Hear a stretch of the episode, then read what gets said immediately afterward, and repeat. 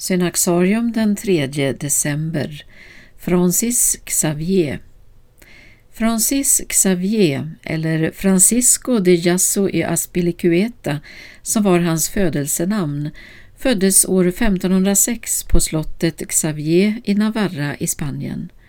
Hans modersmål var baskiska och under sin uppväxt fick han uppleva hur den spanska armén erövrade hans hemprovins. 19 år gammal lämnade han hemmet för studier i Paris. Francis liv skulle ta en radikal vändning när han kom att dela bostad med en av sina klasskamrater, Ignatius av Loyola. Länge försökte han stå emot det starka inflytande Ignatius hade på honom, men det slutade med att han blev en av de första jesuiterna. Tillsammans med Ignatius grundade han jesuitorden den 15 augusti 1534 när de båda gav sina första löften i ett litet kapell i Montmartre. När Francis var 31 år prästvigdes han i Venedig och ställde sig därmed helt i kyrkans tjänst. Efter att ha varit verksam en kort tid i Rom packade han sin tidegärd, en katekes och en latinsk bok skriven av kroaten Maro Marulic som blivit populär under motreformationen. Med detta i bagaget påbörjade han sin missionsresa till Indien. Francis Xavier var jesuiternas första missionär.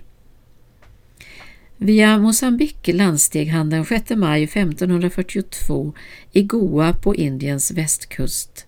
Före avresan hade påven utsett honom till apostolisk nuntie för Östern. Under tre år predikade han i södra Indien.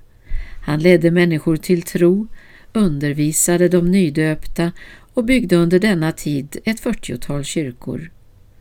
Driven av en stark iver att föra evangeliet till nya onådda områden fortsatte han till Sri Lanka, Malaysia och Molukkerna.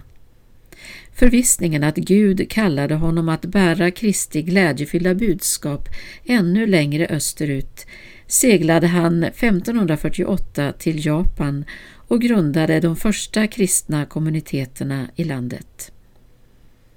I Malacca hade Francis Xavier i december 1547 träffat en japansk man som hette Anjiro. Denna hade hört talas om Francis och hade nu rest lång väg för att möta honom. Anjiro var anklagad för mord och hade flytt från Japan. Han berättade nu för Francis om sitt tidigare liv och om sitt hemlands kultur och seder.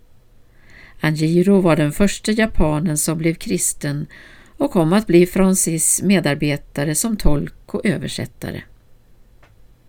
Från Japan färdades Francis Xavier till Kina men det kom att bli hans sista resa.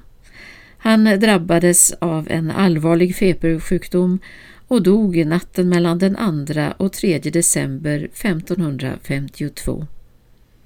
Genom sina enorma missionsinsatser utnämndes Francis Xavier 1927 tillsammans med Therese av Lisieux till missionens skyddshelgon i den katolska kyrkan.